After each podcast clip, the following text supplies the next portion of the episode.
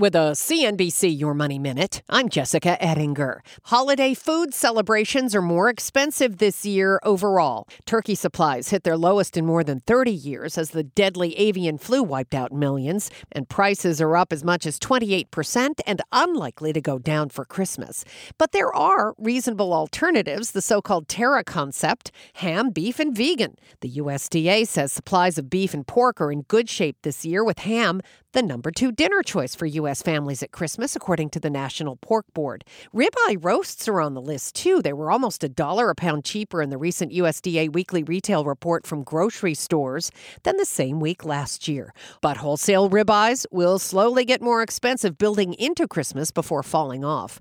Vegan choices aren't always cheaper, but supply is not a problem. Lots more on budgeting for the holidays at CNBC.com. I'm Jessica Ettinger, CNBC.